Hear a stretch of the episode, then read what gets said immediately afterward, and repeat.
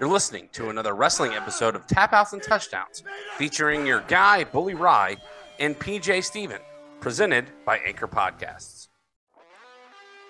That's right, everybody. It's another wrestling episode of Tap Outs and Touchdowns. As always, it's your guy, Bully Ry. And to welcome in our uh, co host, as always, for the wrestling shows, PJ Steven. PJ, how's it going today, bud? Pretty good day. Ready to talk about some money in the bank. Let's do it.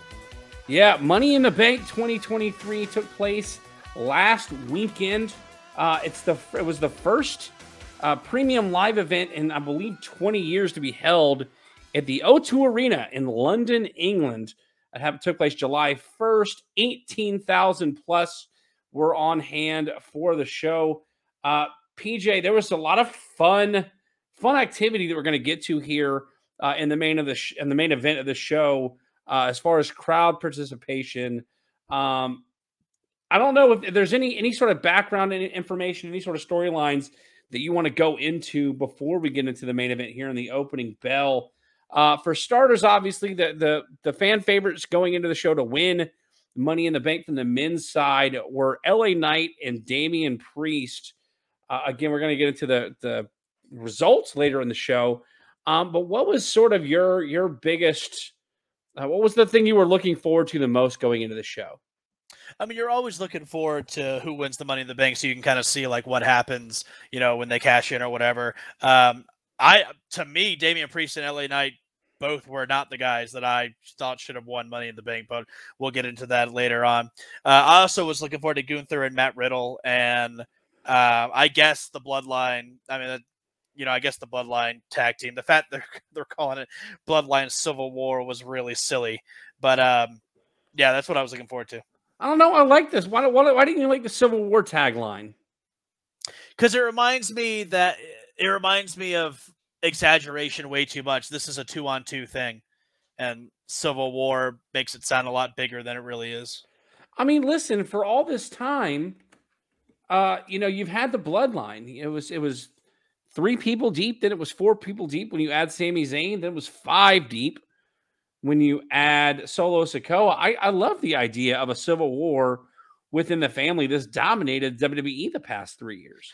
Yeah, I like I like that aspect. I don't like calling it civil war. I think that's I, I still think that's silly. What it reminds you... me it reminds me of like it reminds me of, of the Marvel Civil War where it was like six on six, and it's like uh, it was kind of a civil war, but not really. So what would you? So is it because it was so few people involved? Yes. Civil War to me is like, and again, this is nitpicking, um, because the match was fantastic, but um, Civil War to me is something a lot bigger. Civil War to me, uh, okay, so uh, would it be uh like Survivor Series? Would that yes, be a good opportunity yes, to call a Civil yes. War? So, so something, something like the uh, the the Alliance versus the WWF kind of thing. That was more of a Civil War to me. This is just and what do you what do you call it? You call it just a tag team match. It's a tag team match. I don't know. The Battle of the Bloodline would have been a good one for me too, but um, yeah, that's not that's not bad. I like that. Just the I, and just the word Civil War. When I first heard it, I was like, oh, that's a little silly.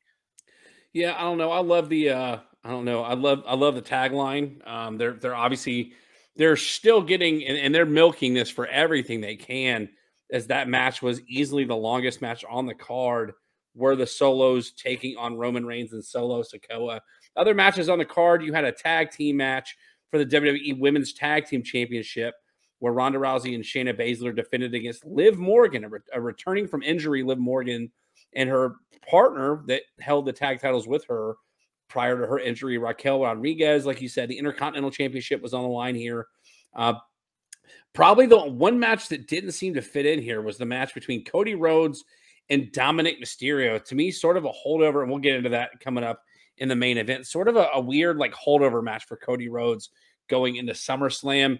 Um, obviously, the men's and women's Money in the Bank ladder match, and then the World Heavyweight title match, uh, where Seth Rollins defended against Finn Balor, a rematch from the, uh, I, I, guess, years ago when Seth Rollins uh, was defeated by Finn Balor for the first ever Universal Championship uh, but Finn Balor had to relinquish the championship the next night due to, I believe, a torn labrum uh, or some sort of shoulder injury.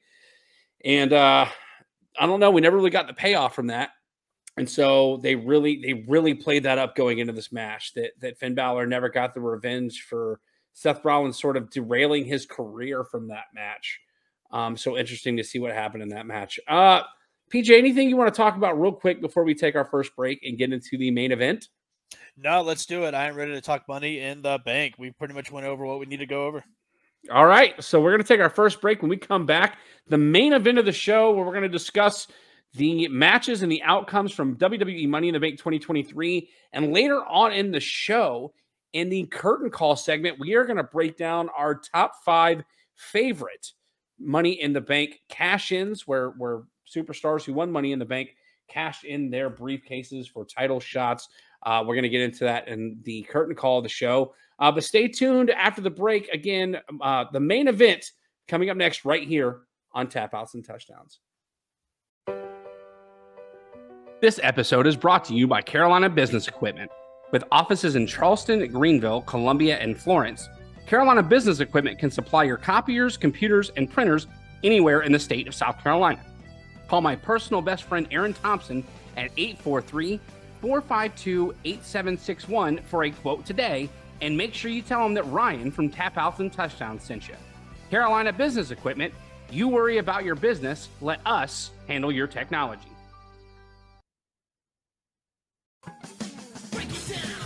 All right, everybody, we are back, and we are here at the main event at the show where we're going to be discussing WWE Money in the Bank 2023. Uh, PJ, before we uh, before we really get into this card, um, I know we talked about what we were looking forward to. Did you have really high expectations about this show? Um, Especially coming off of again, let's let's preface that coming off of what was Forbidden Door did you have high expectations for WWE's, you know, so I, I don't know what, what the right word is, uh, their their next premium live event after that show? Uh, my expectations are usually pretty low for most WWE shows nowadays. Does that answer your question? You sound like such a cynic. Well, what a what a well, cynic. they they but they are for AEW too. I mean, um, uh, I mean, that's not a diss on WWE by any means. My expectations were a little bit higher in this match because they were focused so hardcore on the bloodline that I knew that that would be, you know, that would be um, the focal point of the show. Yes, and that would be great because they've they've done such a great job with that. But um, most of everything else, man, you know, my expectations were were a little higher again for the show because of that, and the, and because it's Money in the Bank. It'd be the same thing for the Royal Rumble. I mean, if you're asking me if my expectations were low for uh what was the last for what was the last pay per view, whatever it may have been, uh, compared to something like this or like the Royal Rumble, then I tell you that well they're a little higher. But no, I totally understand, and it's it's been hard. Sort of, this is always the summer is always the slow time for pro wrestling. Uh, they, both AEW and WWE, I think, have done their best job of really trying to keep the momentum going because we we're always acknowledged that after WrestleMania, it sort of dies down really up until maybe I don't know SummerSlam, which is the the pay per view or the premium live event we're headed to now. But I think it's uh it's again it's one of those things that that they're trying to ba- they're, they're trying to sort of counterbalance uh, is that slow period. Um, and I think they did a great job with this show again in London, England, this crowd was nuts the entire show, and it started off. That's another reason. Yeah, that's another reason my expectations were a little higher because it was in London, England, and not in America. Yeah, man, this crowd was hot, and were they were they hot for L.A. Knight? This this and it's it's great because even even London hates Logan Paul. The first matchup on this card, let's go ahead and get into it. The Money in the Bank ladder match featuring Damian Priest, uh, Butch, aka Pete Dunne, LA Knight, Logan Paul, Ricochet, Santos Escobar, and Shinsuke Nakamura. And everybody really got a hero's welcome with the exception of Logan Paul. Um, spoiler alert: Damian Priest gets the win. LA Knight was crawling, uh, was was right there to uh, to win the to win the Money in the Bank. And if I'm not mistaken, was it was it Damian Priest who actually took LA Knight out of the match with what what was attempted to be a Falcon Arrow off the top of the ladder. Yeah. Nobody nobody Yeah. else is in the ring, and Damian Priest takes the win.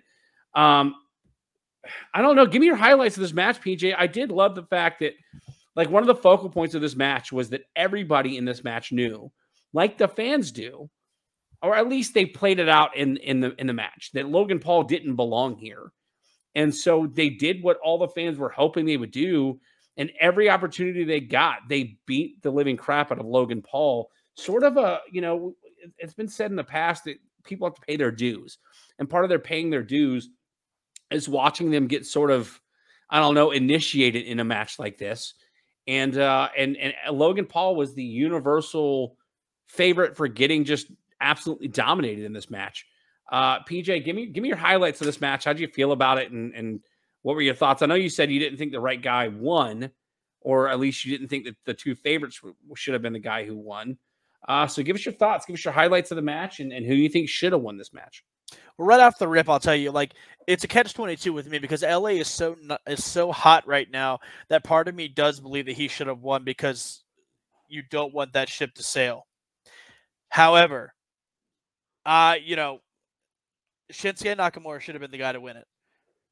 We never got, we never had him holding the belt. Uh, he, I, I, still feel like he got cheated out of having a great run at WrestleMania where you know AJ beats him fine, but then you just have him turn heel and kicking people in the balls. Makes no sense to me. Nakamura and Seth Rollins would have had. No, Seth Rollins would have had a better match with uh with Nakamura than anyone else on the in that match. If that's who he's going for, if that if he's going for Rollins, if he cashes in on Rollins, uh, it'll be. I mean, because let's be real, he ain't cashing in on Roman. They're not doing that just yet. That makes no sense. But Nakamura cashing in on Rollins, they will have they would have a great series of matches. Um, and I I just yeah, I th- I think Nakamura was the one to win. But again, catch twenty two.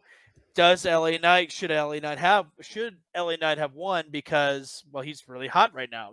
We don't know when he's when he'll cool down. Uh, that being said, I don't mind Damian Priest winning because he's a young dude. He's talented, but I think he has the charisma of a piece of nail, and I just don't think. I, I, I don't think I don't think he's the guy. Not a whole nail, a piece of a nail, like A the head of the nail, No, like the more spike of the nail. Eh, No, no, no, no, no. It's the head of the nail because he'll never see the point. Uh, Damian Priest.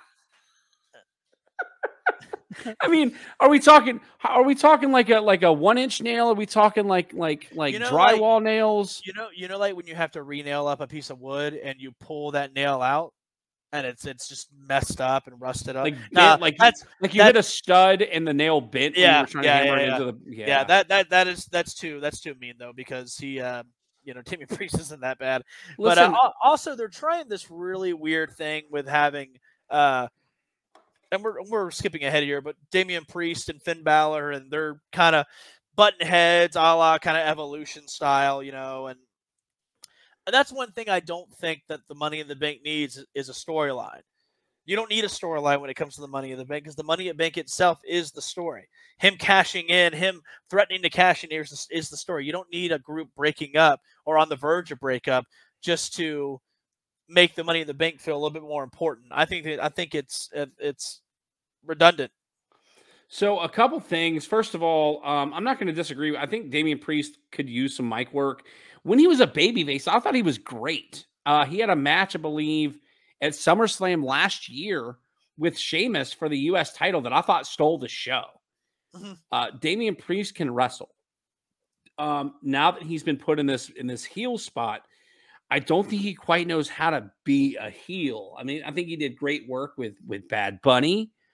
But beyond that, I'm sort of with you. He's he's got some work that needs to be done. Let's go through the other the other uh, stars in this match. I don't think Butch was ready. Let's let's skip over LA Knight for a second. Uh, Logan Paul and Rich, Ricochet had a had a pretty bad botch that has been replayed by WWE more than I've ever seen a botch replayed. Uh, because both of these guys landed on their head. It was intended to be like a, I, I forgot what it's even Selena Del Sol, whatever. No, what, what's the what's the move where you backflip? Uh, one guy backflips, the other guy lands on his face, whatever it was. Oh, Ricochet- uh, Spanish Spanish Fly. The Spanish Fly, yes. And Ricochet missed the middle rope, and so they all they both it, it- it could have been really bad. And now they're they're using this to set up a program with Logan Paul and Ricochet for SummerSlam, which is fine, whatever. Um, we've I've heard Ricochet. He cut a promo this week on Raw. It was probably the most we've heard Ricochet cut uh, since he's been in WWE. wasn't terrible, uh, but I hate that he's given the rub to Logan Paul, giving him the, the night of day. Uh, as far as Santos Escobar, obviously it wasn't his time. I don't think he ever makes it as a world champion. Well, you know that that's you know neither here nor there. I, listen, I wouldn't have been upset had Shinsuke won. But to your argument that he would have put a better match with with Seth Rollins, yeah, if, if you mean that he could have capitalized and cashed in on Rollins, won the title, and in their ensuing matches back and forth, trying to get the title back to Seth Rollins off of Shinsuke would have been great. One could argue that you're right, but at the same time, and, in fairness, his English has gotten a lot better. You could tell he's putting in the effort to to cut a decent promo in English. I just don't know if that style would have matched. I to me, as much as as happy as I am seeing Damian Priest win the Money in the Bank, I think it was LA Knight's time. We talked last year at uh what what pay per view was it? Um, oh, it was Clash at the Castle where we thought that they missed the opportunity. Now, granted, we, we see where we're at with it now, but I think we like we feel like they missed the opportunity to let McIntyre get the win over Roman because of how hot McIntyre was in in the, the United Kingdom. Um, and seeing as, as hot as LA Knight was here in London, uh, I feel like they missed the boat. There are rumors that someone in WWE is going to be getting a huge rub, i.e., get put over by one stone cold Steve Austin. And I'm wondering if that's going to be LA Knight, and that's why they didn't put this cat this, this briefcase on him. Uh, PJ, what say you? Do you think do you think LA Knight is the guy that's going to get the rub from Stone Cold Steve Austin? Boy, howdy, I hope not. Um, is it because you don't want to see Austin back, or because you no, don't like I, LA I, Knight? No, I don't mind LA Knight. I, I, I, he's over like Rover. That's amazing. Great for him. I, I enjoyed his work in NWA. I don't think he's uh, the the greatest in ring worker, but he's really, really well done, and um, I do like him. But no, I don't want to see Stone Cold in another match. I know you enjoyed the Kevin Owens Stone Cold match, and I thought it was god awful, made no sense, and it was it was just terrible. And I hope this does not happen to LA Knight because you know, I mean, you know, Kevin Owens got uh, you know. Kevin Owens picked a fight with an old man and got beat up by an old man. Like now he's a tag team champion. Good for him, but it, it did nothing for him. And you know, at LA Knight, it would be the same thing with Stone Cold. I I, I would assume. Um, yeah, I would hate to see that. Listen, Stone Cold Steve Austin at WrestleMania 2022, where he beat Kevin Owens, he was probably in better shape than he was when he retired. Uh, in my opinion, he had some time to, you know, really get healthy and feel better. Um, listen, I, uh, you've been wrong before, okay, PJ. And I know you say you didn't like that match with Kevin Owens and, and, and Stone Cold Steve Austin at WrestleMania. And that was an example of where you've been wrong before.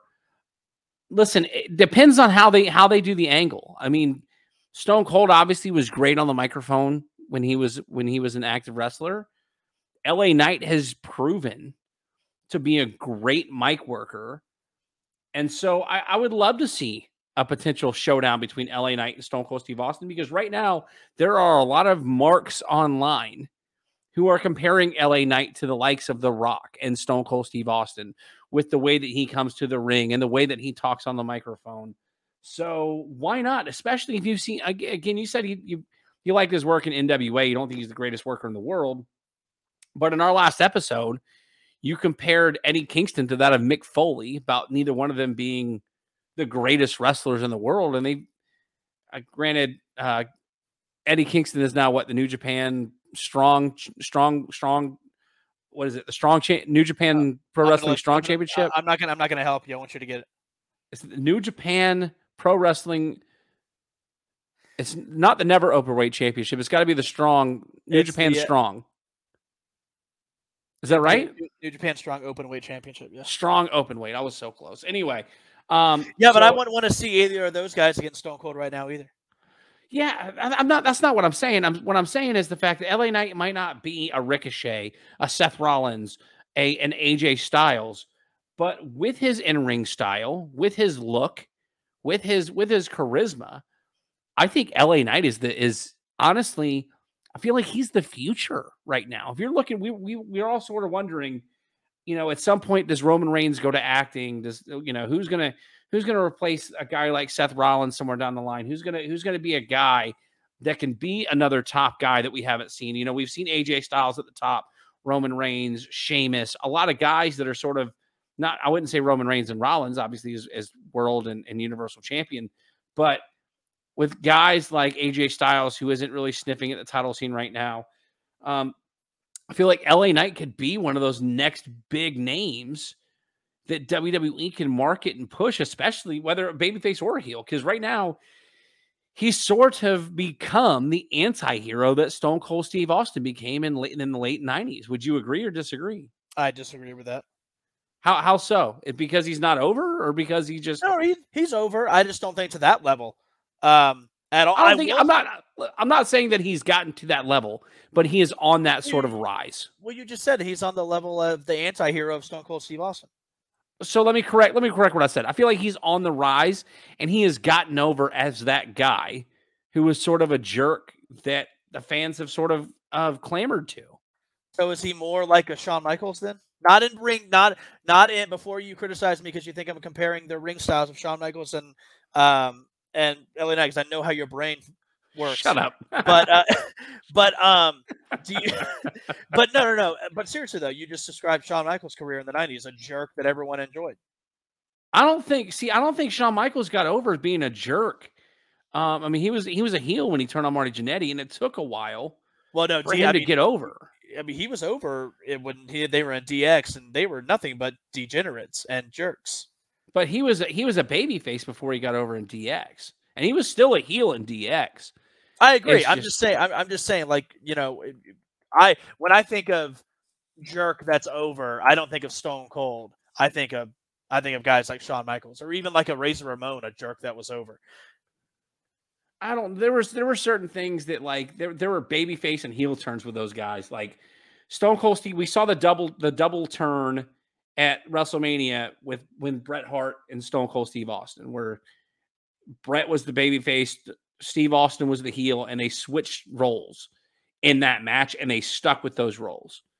Uh, Shawn Michaels, I couldn't pinpoint his actual the actual point in his career where he went from being the heel that turned on Marty Jannetty to the babyface back to the heel in DX. And honestly, like again, DX was pushed as a heel faction uh, in the late 90s and, and really didn't get that baby face rub from the from the brass until Shawn left and, and Hunter took over and you know inner X Pac and the New Age Outlaws. That's when they really started getting pushed as a baby face faction because I think to your point, DX started getting over as baby faces, but they, they really didn't push them as baby faces at that point.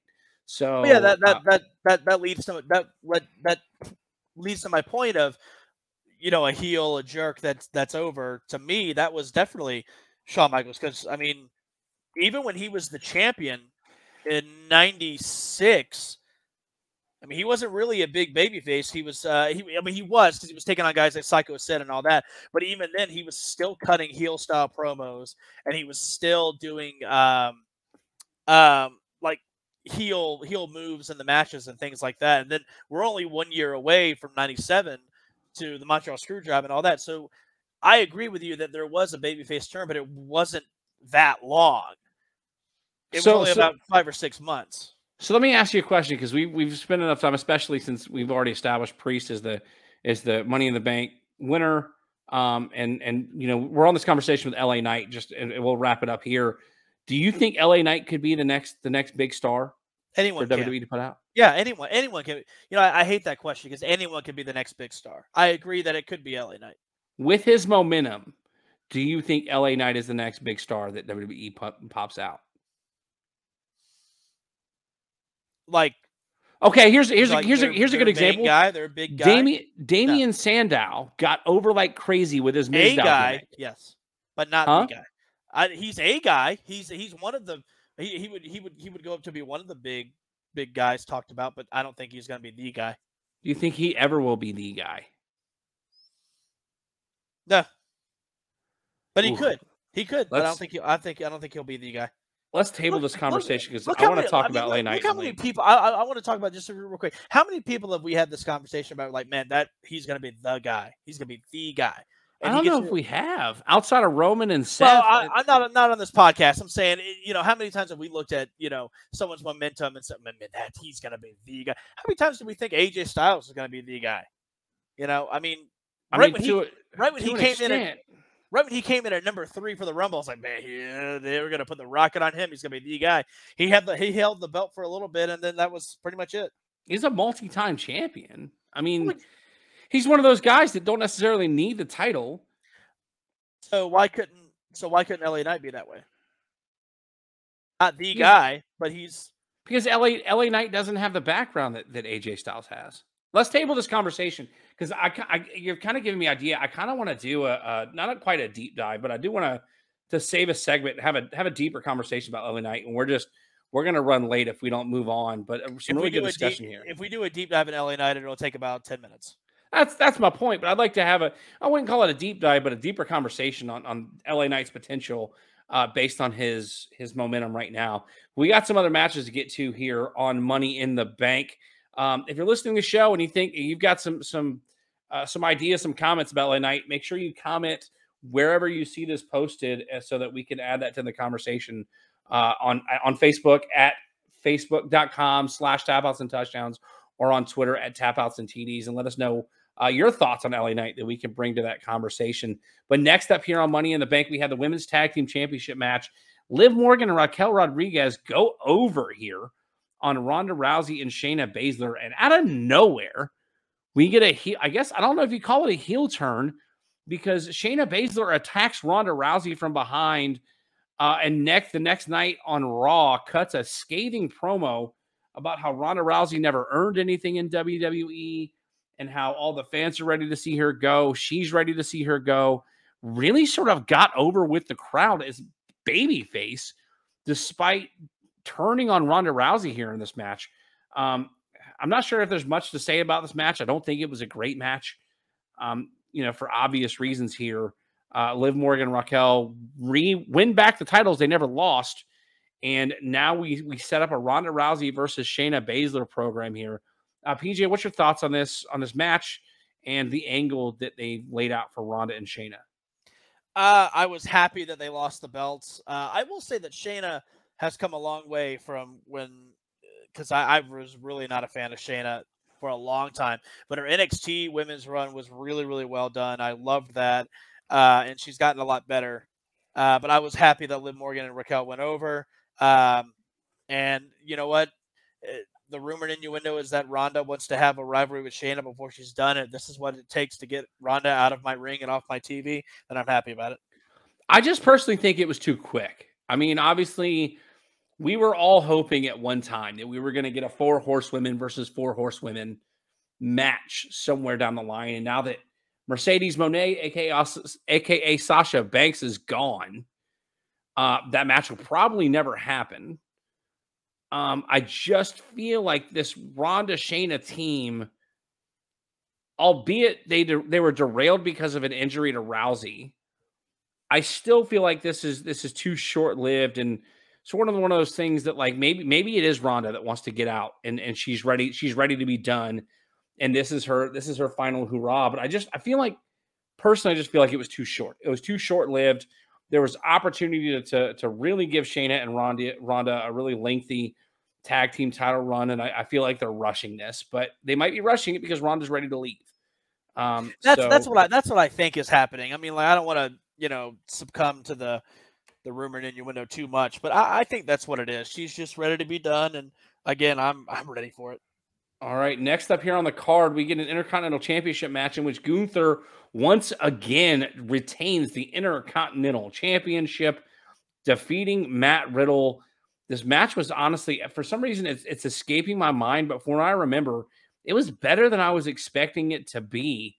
Uh, PJ, how'd you feel about this match for the Intercontinental title? Loved it. A little too, a little too quick for me. I wanted a little bit more from this, but I love this. I love the submission finish. Uh, yeah, I enjoyed this match. Yeah, Gunther wins this match seven minutes forty five seconds. We should go back Money in the men's Money in the Bank with 20 minutes 25 seconds, and the tag team title match uh, between Rousey and Baszler with Morgan and Rodriguez went nine minutes. This was the shortest match on the card. Uh, considering how on fire Gunther has been and as talented as Riddle is, they at least deserved a couple more minutes out of the next match on this card, which was Cody Rhodes going over on Dominik Mysterio. I honestly, like off the top of my head, this match goes eight minutes, 40 seconds.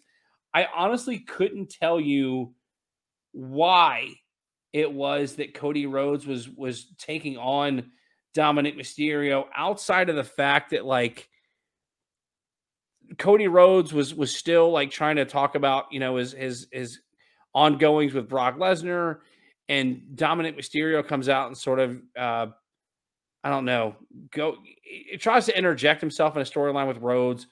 Uh, this is clearly a one-off match to set up a, a, a, trilogy, the end of the trilogy between Cody Rhodes and Brock Lesnar.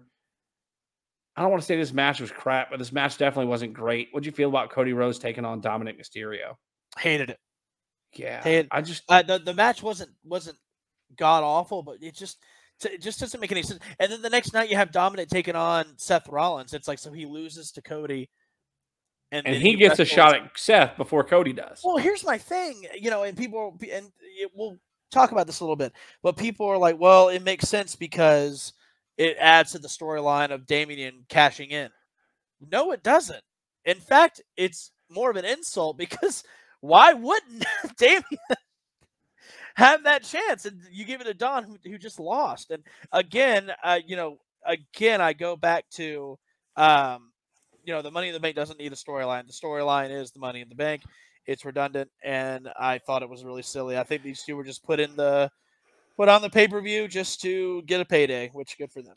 Let's have a short conversation about Dominik Mysterio because this is it's obvious this this uh narrative that he is the most hated man in WWE catches a lot of heat.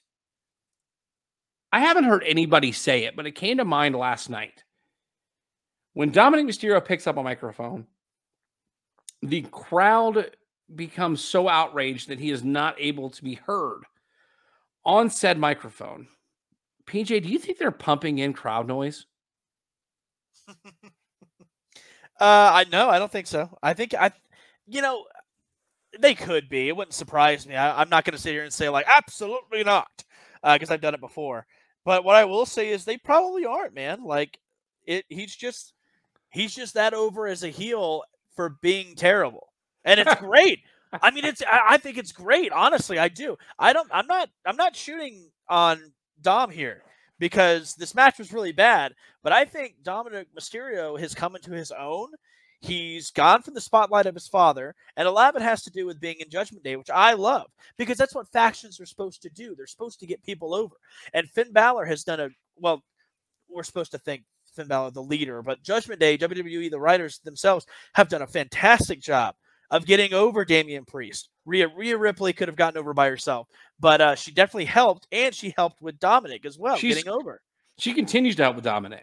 I yeah, mean, she... I, I, I love it. You know, and I think I think we're we're there. Dominik Mysterio is a heel that that you don't, you know, you you you have those heels that you love to hate, like Triple H in the in the mid two thousands, and uh, you know we talked a little bit about Michaels Hart earlier, Stone Cold even, you know, when, before he was over three sixteen. But um, you you have those heels that you love to hate, but Dom is a is the one of the first heels in a long time that you just hate to hate. Like you hate him, you really do, and I love it. It reminds me of MJF almost, except not as brutal. But Dominik Mysterio is over right now, and people can hate it all they want, but that's the truth. Yeah, there was a there was a line said at a at an AEW pay per view by the acclaimed. Um, there was a there was you know the acclaimed always comes out and raps and um makes a comment to uh, Buddy Murphy about getting cucked by a kid named Dominik, and uh, to me it was the best line in the shit in, in the match or or in, on the show um because it's almost like it's almost like Buddy Murphy has gone on the social media a few times uh, to sort of defend the fact that, yeah, on TV, Dom is playing out with Rhea Ripley, but regardless, she's coming home to me. And it's almost, it almost, it almost screams insecurity. Like he wonders because the wrestling business has been notorious for people sleeping with each other uh, all over the place. And I'm not saying that Rhea Ripley would be interested in Dominik Mysterio, that she that they are doing anything behind the scenes. But it's just funny to see like the obvious thought process is that nothing is really going on. But uh, how how interesting and how funny would it be would it if, if something were to really happen, especially considering I think, believe Dominik is much younger than Rhea Ripley, and I could be wrong with that too. Um, but unique circumstances, and, and again, if anybody is getting Dominik Mysterio over, it's uh, it's, it's definitely Rhea Ripley because uh-huh. um, she is doing everything she can to give him that that you know valet rug, despite the fact that she's the one that's the women's world champion. So I digress. Speaking of women's world championships, the next match on this card is the women's Money in the Bank match. This match goes uh, had it right in front of me, and now I, I lost 18, it. 18 minutes, I think, is what it went. I can't. 18 remember. minutes, five seconds. The third longest match on this card, behind only the main event and the men's Money in the Bank. Iyo Sky, Becky Lynch, Trish Stratus, Zelina Vega, and Zoey Stark are all in this match. Fun storylines here with Trish and Zoey Stark. Apparently, Trish legitimately breaks her nose in this match. Um, uh, the match ends when Becky Lynch is handcuffed I believe, to Zoey Stark underneath the rungs of a ladder, which allows Iyo Sky to climb up and grab the briefcases. Iyo Sky is your new Mrs. Money in the Bank. Um, I believe uh, Dakota Kai is injured at this moment, um, which is why we haven't seen her on TV. But uh, the obvious thing that we're we're we're I guess possibly uh, tempted to think that we're going to see is a, is a heel turn where either Iyo Sky wins one of the women's championships and then Bayley turns on her, or or maybe Bayley wins the world title uh, or the WWE Women's Championship, and the Iyo Sky cashes in on Bayley. Um, but some fun storylines here with with legitimately everybody in this match sort of partnered up, with the exception of Zelina Vega. Uh, match was match was decent. It had some weird spots in it, um, but I really like some of the unique spots here in this match. Um, and I, I know you don't like the old timers coming back. I wouldn't consider Trish Stratus an old timer, but she took some hits and she took some bumps that at her age, uh, after having the career that she had and walking away and coming back here and there, she took some spots that I would hope would garner some more of your respect from a quote unquote part timer. PJ, how'd you feel about this match and, and what Trish was able to do here in this match? Uh, I did like the match. I really, really did. I enjoyed it. I love that Iyo Sky went over. She was my pick to win. Uh, it's touching on what you just said about Trish. Uh, I feel the same way I feel about uh, Sting taking uh, dives out to the table. I think it's silly.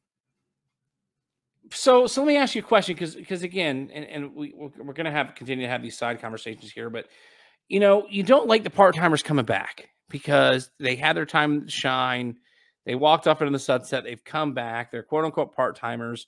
You know, the rumor was that Trish was going to have this program throughout the summer. We're finally going to get the payoff. Becky Lynch, Trish Stratus at SummerSlam later this summer. And more than likely, that'll be the end of Trish Stratus's uh, uh, angle here, her storyline here back in WWE. But at the same time, like we, we've we've seen wrestlers take unnecessary risks and take unnecessary punishment like Jericho being in death matches in his what late 40s, early 50s when he didn't have anything to prove, but he did it anyway. Do you do you still not give? Uh, and I'm not saying that you don't respect Trish Stratus, but you not kind of give her some kudos for doing some stuff that she didn't have to do, but that she wanted to do so that she could sort of like, hey, I'm not here just to to take it easy on myself. Like I'm here to be one of the women again, and I'll, and I'll do what it takes to get that respect back. Like, do you do you not feel that way? I I mean, I respect every wrestler because they're they're doing what what I love, and they're doing. I I I respect anyone. When did you become so PC, man?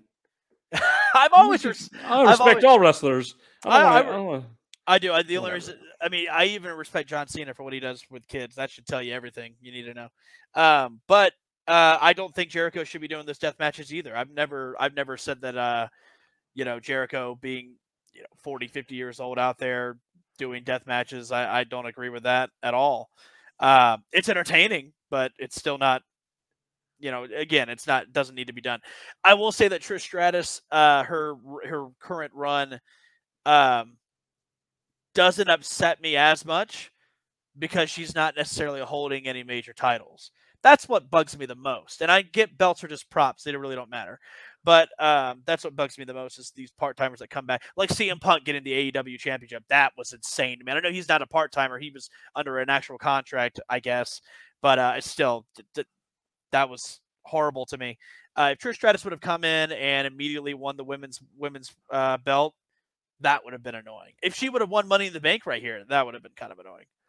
So, without looking it up, take a guess as to how, how old Trish Stratus is during this current run.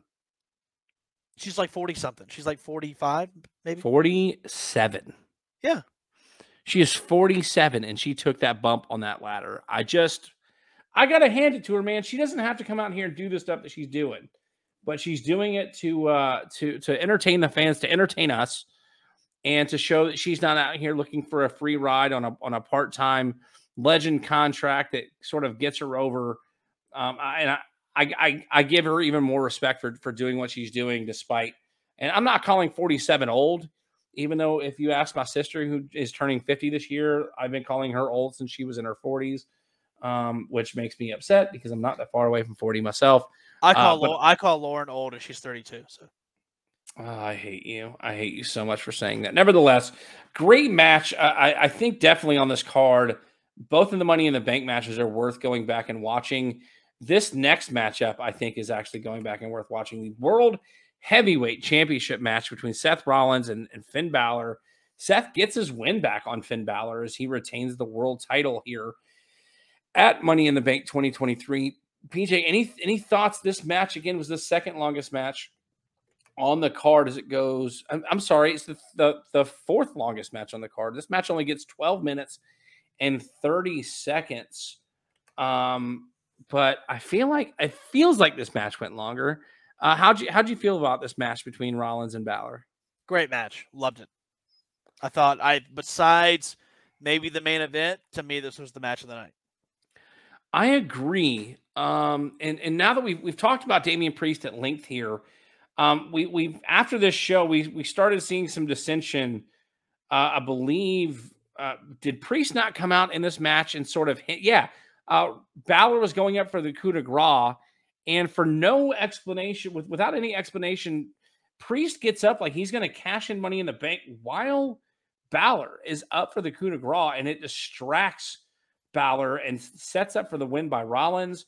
The next night, uh, it looks like Priest on the next night on Monday Night Raw, it looks like Priest is going to cash in again, uh, or at least cash in, and Finn Balor sort of comes in and attacks Seth Rollins because, quote unquote, he's not finished with Rollins. And it sort of affected Priest's potential ability to, to cash in money in the bank.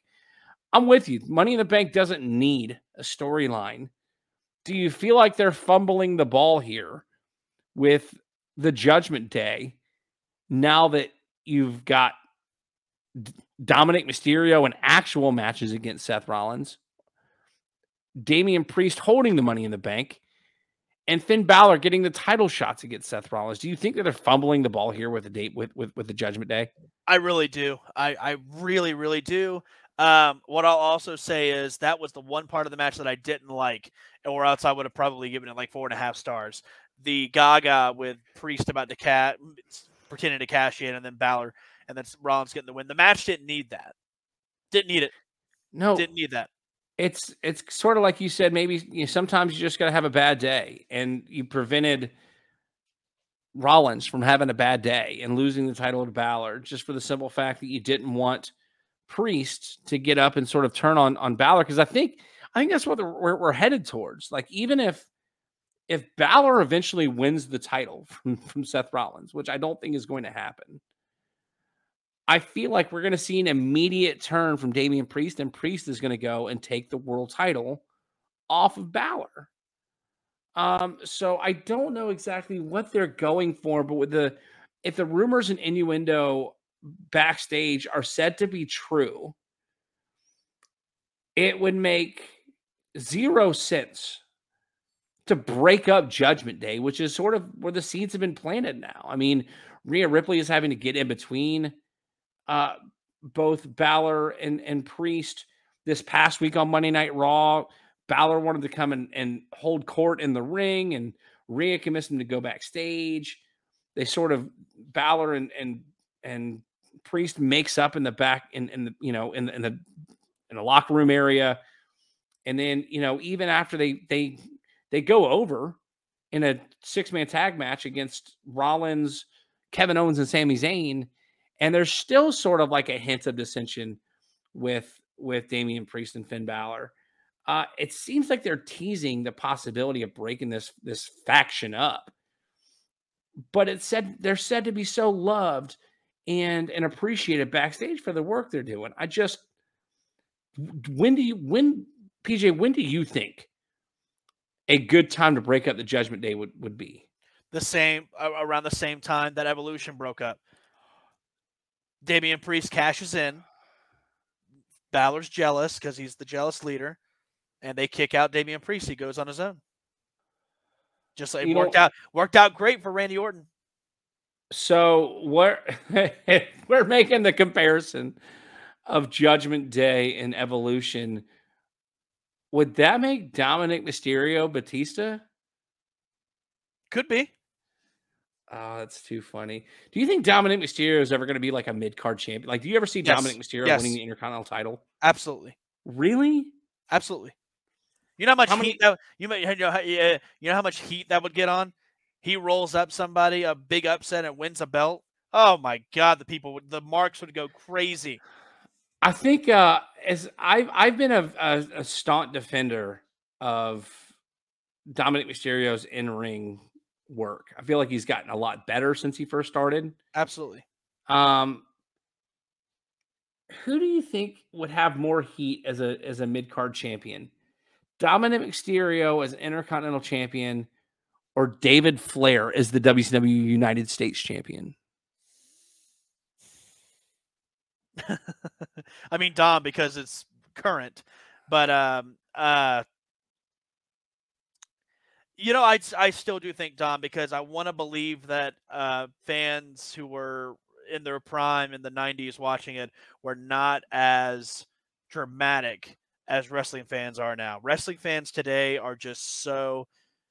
If you like a if you like AEW, you should kill yourself. I mean, these are comments that I see a lot on the internet. It's just, I want to think that in the '90s, and in the and I'm not trying to sound so boomer like back in my day, but like I want to think that wrestling fans in that time period that you were discussing with David Flair were not as ridiculous. And yes, fickle, that's a correct word. Um so my answer is still dominant because he'd get more heat because wrestling fans are more dramatic these days.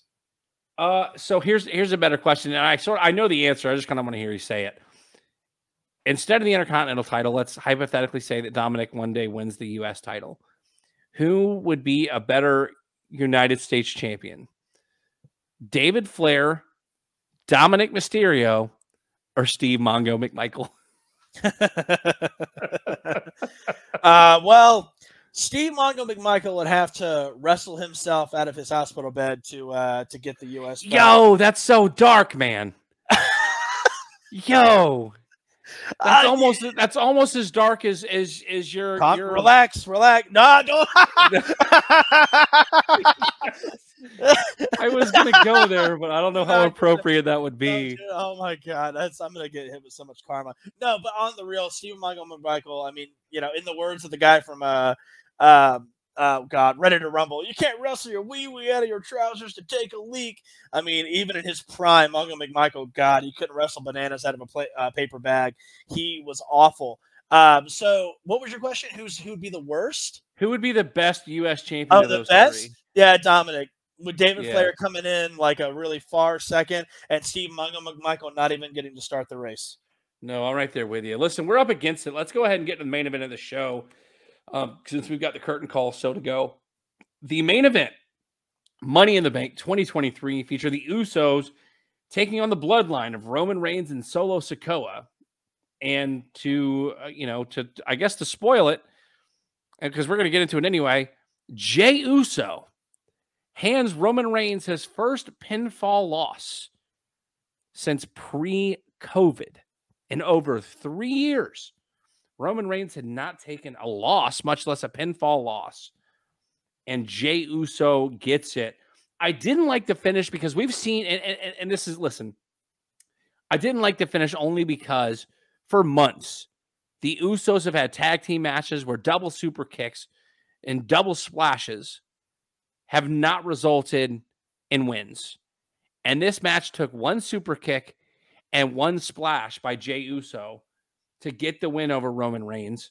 Uh, so that's why I didn't like. I, I there was a point where they hit the one D or the three D, as most of us know it, and the pin was broken up. So he didn't technically kick out of it, but it, the pin was broken up from. from um, but I do think that WWE got it right that Jey Uso is the guy who should have handed Roman Reigns his first loss. Maybe not, you know, obviously not the world title win, but definitely the, the guy who deserved to give Roman Reigns his first pinfall loss in over three years. PJ, uh, this match, I, you'd have to give this match four and a half to five stars. Uh, phenomenal match. I think Solo Sikoa sort of came into his own in the in the main roster in this match. Um, a lot of back and forth here. Uh, this would lead up to this. This will eventually lead up to a singles match between Roman Reigns and Jey Uso, I believe at SummerSlam, more than likely for the Universal Championship. Um, I'm I'm I don't want to say optimistic, but I'm skeptical that we're gonna get a a match between Jimmy and Jey Uso. I think Jimmy Uso is going to be written off for a while after the beatdown that he received, and then eventually Jimmy Uso is going to come back at SummerSlam and return on Jey Uso, rejoin the bloodline, and we'll see the bloodline minus Jey Uso going forward, um, leading up to a potential match between Jimmy and Jey at WrestleMania 2024. Uh, PJ, what do you think about my idea, and what do you think about this match? Did they get it right? Uh, let's let's hear your thoughts. I hated the match. No, I'm just Really? kidding. No, no, no, Oh I'm kidding. I, no, I love this match very much. Uh, very, it impressed me a lot, and one of the things that impressed me is Roman's selling. Roman was on this match. It was fantastic. Um, I can't, I cannot front. I, I, I mean, you know, Roman was never really the guy that I, excuse me, that I enjoyed. And you want to talk about someone who's come a full 180, man. Roman Reigns has done a great job in this bloodline storyline. He's done a great job in this reign. Um, no pun intended. And he, he's a terrific, terrific performer, and he's a great wrestler. And this really, uh, to me, I'm sure it's happened to most people prior pay per views and prior matches, but to me, this match really cemented him as a as a really terrific professional wrestler, in my opinion. Uh, as far as your idea goes, I don't hate it, you know, but it to me, he turns, he returns, he turns again. You know, it's a lot of gaga for me. Uh, but I don't hate the idea. Um, it makes sense, honestly. What I would rather see happen, they don't have the balls to do this, but God, it'd be great if Jey, because, you know, Roman needs a break too. Let's take him off some TV. Jey, uh, Jey defeats Roman Reigns at SummerSlam for the title. Let's just throw it out there in the ether. Uh, and then who's your next guy? Solo. Let Solo and and and Jey work a little bit, you know, back and forth while Jimmy's out. I mean, I, we're we are always talking about passing the torch, passing the torch, letting some other talent get a hold of things. This is that's how you make that first step. I mean, in my opinion, I, I they won't do it, and maybe down the road it doesn't make sense. But to right now, it'd be fun to throw the belt on Jey. It'd be unexpected. The crowd would pop. A lot of people would be very blown away because what is it right now? Yeah, Roman's gonna go over. Yeah, Ro- what if we did? What if they did something that everyone thought was not gonna happen? I don't know. I think it'd I- be fun. I still think that we are set up for a Cody Rhodes win at WrestleMania over Roman Reigns in 2024. And Cody Rhodes is still the guy to take the title off of Roman Reigns. That's just my my thoughts.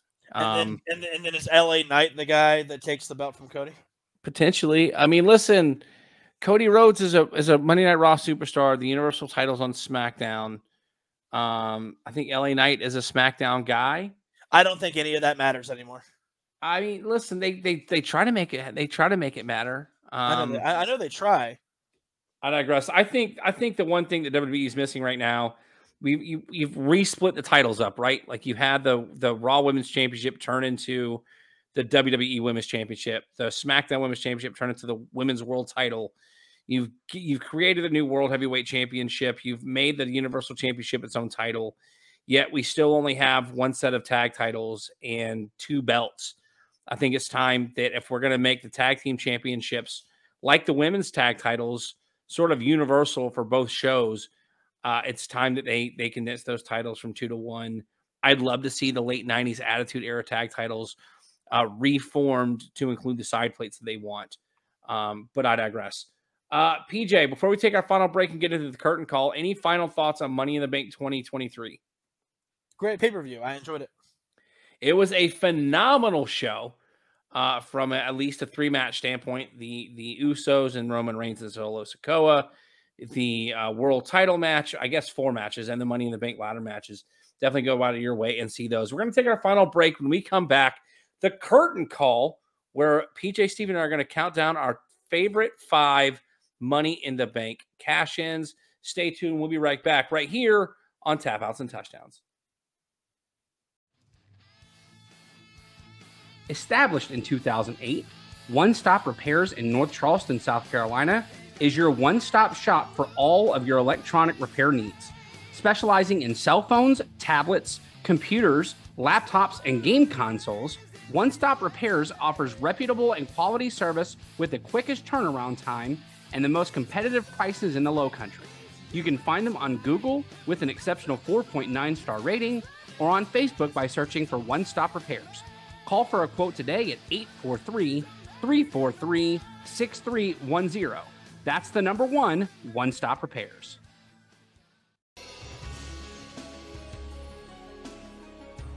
All right, everybody, we are back and we are here for the curtain call. The top five money in the bank cash ins, according to PJ Steven and Bully Ry.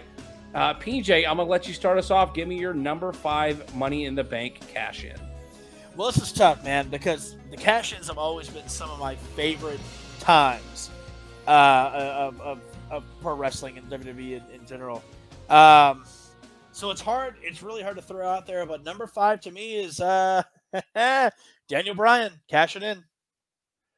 Yeah, Daniel Bryan cashed in on the big show TLC 2011 to win the World Heavyweight title before losing to Sheamus at mm-hmm. WrestleMania in record time to lose said world title.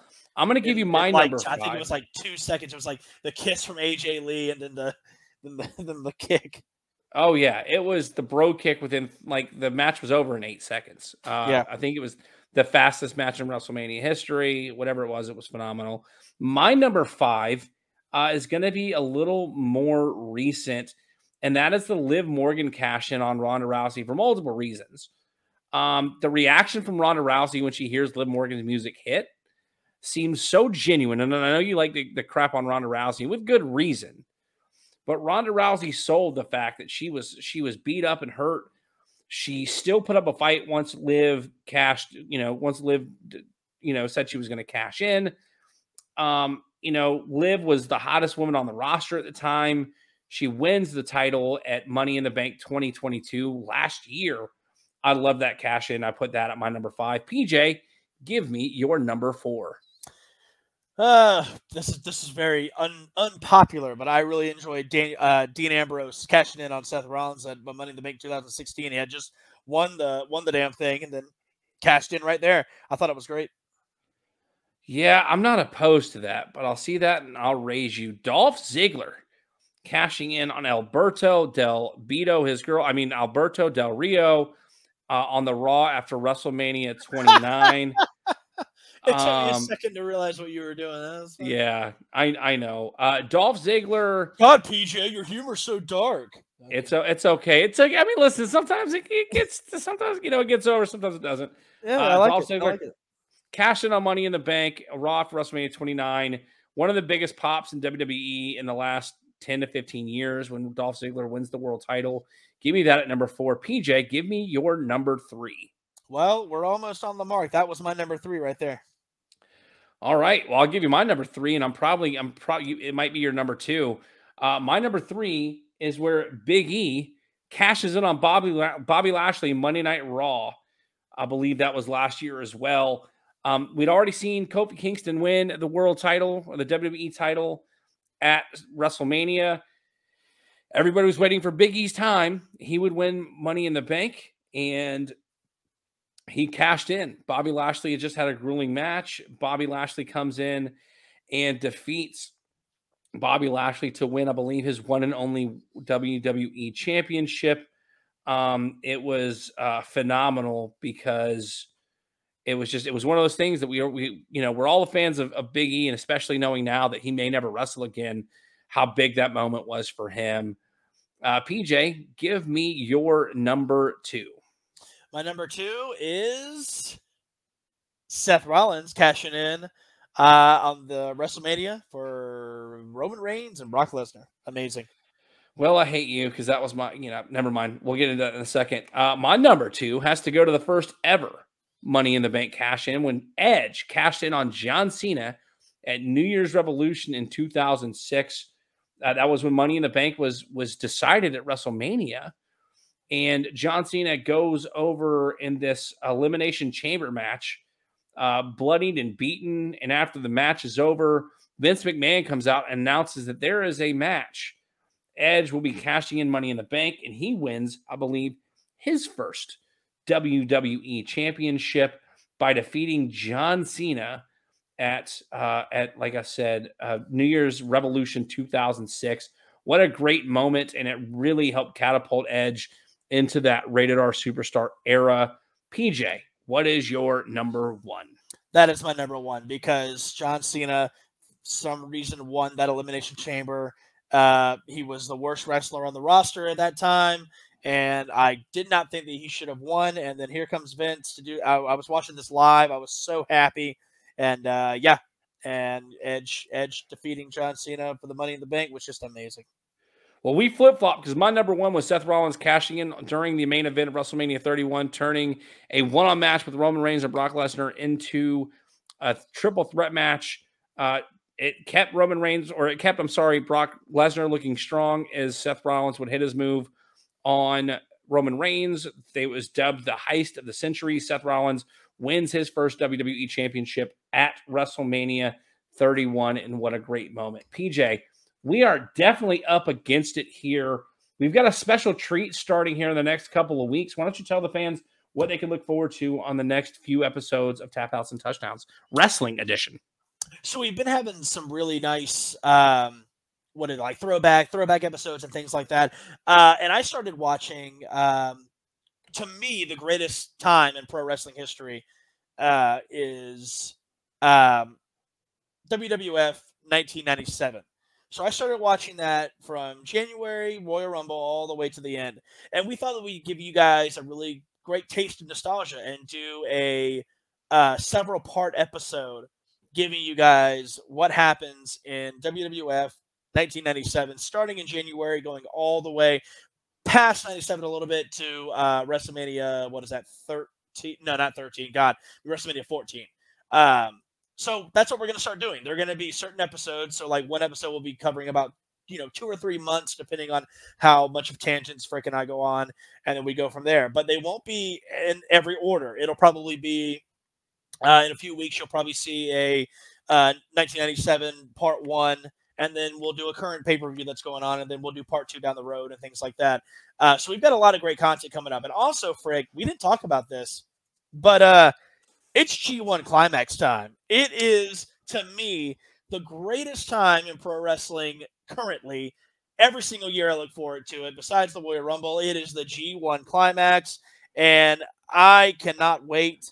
Uh, and if I can, I know we're up against. I'm gonna go through this really quick.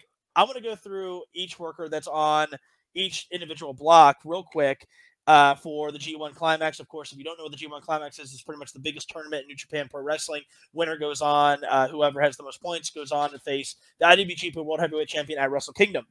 Uh, block A is Sanada, Chase Owens, Hikuleo, uh, Ren Narita, Shota Umino, Yota Tsuji, uh, Gabriel Kidd, and Kaito uh, Kiyomiya, who is uh, I probably butchered that last name, but he is from Pro Wrestling Noah, which is super fun. B block is Kazuchika Okada, Yoshihashi Taichi, Kenta, uh, Great-O-Khan, Will Ospreay, Tanga Loa, El Phantasmo. Your boy is in B block. Yes, sir. Uh, C block is David Finlay, Tomohiro Ishii, Evil, Tama Tonga, Shingo Takagi, Aaron uh, Henare, and Eddie Aaron, Kingston. Aaron Inari. Aaron Inari, thank you. Yeah, Eddie, screwed that Eddie, one up. I did. Eddie Kingston. I don't want to talk about it. He, he's going to go on and win the whole thing. He's going to be your new G1 champion right there. No, uh, and then uh, Michael Nic- uh, Michael Nicholas. Nichols, excuse me. D block is Hiroshi Tanahashi, Tetsuya Naito, Hiroki Goto, Zack Sabre Jr., Toru Yano, Jeff Cobb, Sean Hay- uh, Shane Haste, and Alex Coughlin. This is going to be a stack of G1, man. I know, like, you probably know, like, 98% of those names, but, I mean, it's just not an all-star of, like, tournaments from, or, you know, individuals in this tournament from AEW and uh, Pro Wrestling Noah and, of course, New Japan. Yeah, I'm looking forward to it personally. I'm actually going to try to catch a lot of it this year since I haven't caught a lot of it in years past. Um, but like like PJ said, a lot of good content coming up. We're not going to have a football show this week, but next week I'm going to get Banker Bill together and we're going to do our preseason, way too early predictions of records in the NFL. We're going to start that series off. Uh, we've had some conflicting issues, or I'm sorry, some some some, uh, scheduling conflicting issues. Uh, and, and we're to try to get that taken care of and come back all next week with all new football shows. Uh, and then, as PJ said, a lot of really fun wrestling content coming up. But we are up against it. I hope you all enjoyed Money in the Bank 2023 in review by your guy Bully Ry and PJ Steven. Uh, and, and hope you come and enjoy all of the fun content we have coming up for you in the near future. So for PJ Steven, it's your guy Bully Ry, and we'll see you next week right here on Tap House and Touchdowns.